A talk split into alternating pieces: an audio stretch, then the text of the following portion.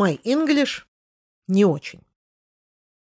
Способность к языкам ковырялась в носу, пока мне раздавали прочие таланты. Вариант «все понимаю» сказать не могу, тоже не про меня.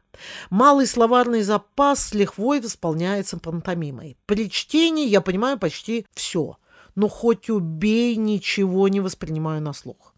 Десять лет назад мы наведались в Варшаву с целью шопинга и жратинга. Забугорные деликатесы напрочь отключили мыслительные процессы, поэтому идея Екатерины Ивановой съездить в Освенцим показалась нам довольно логичной. То, что расстояние между точками составляло 300 километров, в тот момент нас никак не смутило.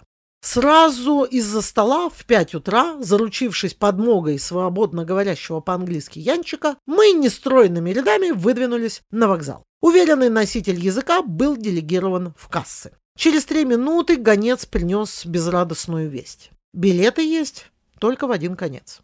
Но разве можно остановить ветер? С фразой «Где наша не пропадала?» разве что в Кракове мы устремились навстречу приключениям.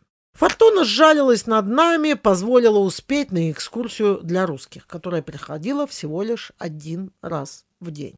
С вашего позволения опущу описание экскурсии по этому страшному месту, потому что это должен увидеть своими глазами, на мой взгляд, каждый.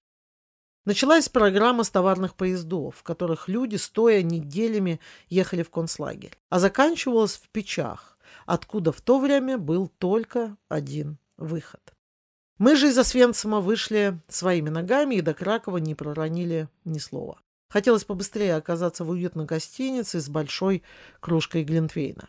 Ну или что покрепче. И знать, что этот ужас больше никогда не повторится. На вокзале за билетами делегировали меня, как человека, знакомого с языком. С развязной харизмой англоговорящего шпиона я засунула голову в окно кассы. «We need four tickets to Warsaw». Уверенно отчеканила я и зарделась от собственной крутости. «Окей», — лучезарно оскалилась кассирша. «But there are tickets, but no seats».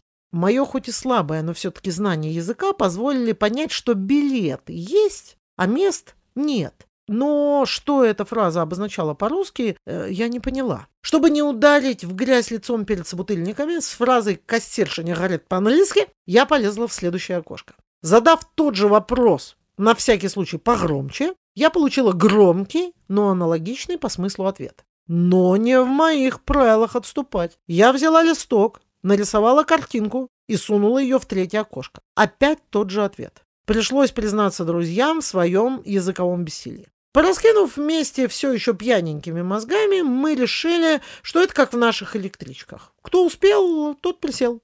Толпа на перроне бурлила, как адская лава. Как только поезд распахнул двери, наши мужья, натренированные студенческими поездками к маме, первым заняли сиденье на всех. Каково же было удивление, когда стали заходить люди с билетами на наши отвоеванные места. И мы вчетвером оказались в коридоре вагона. Предстояло простоять пять часов в нечеловеческой давке. За окнами проносились прелести польских ландшафтов, Через пару часов мы переглянулись, и Игорь Глушенков сказал, «Зато через два часа мы будем в теплой гостинице пить вино». А они так ехали несколько дней. И только в один конец. В такие минуты ты точно понимаешь, что все познается в сравнении.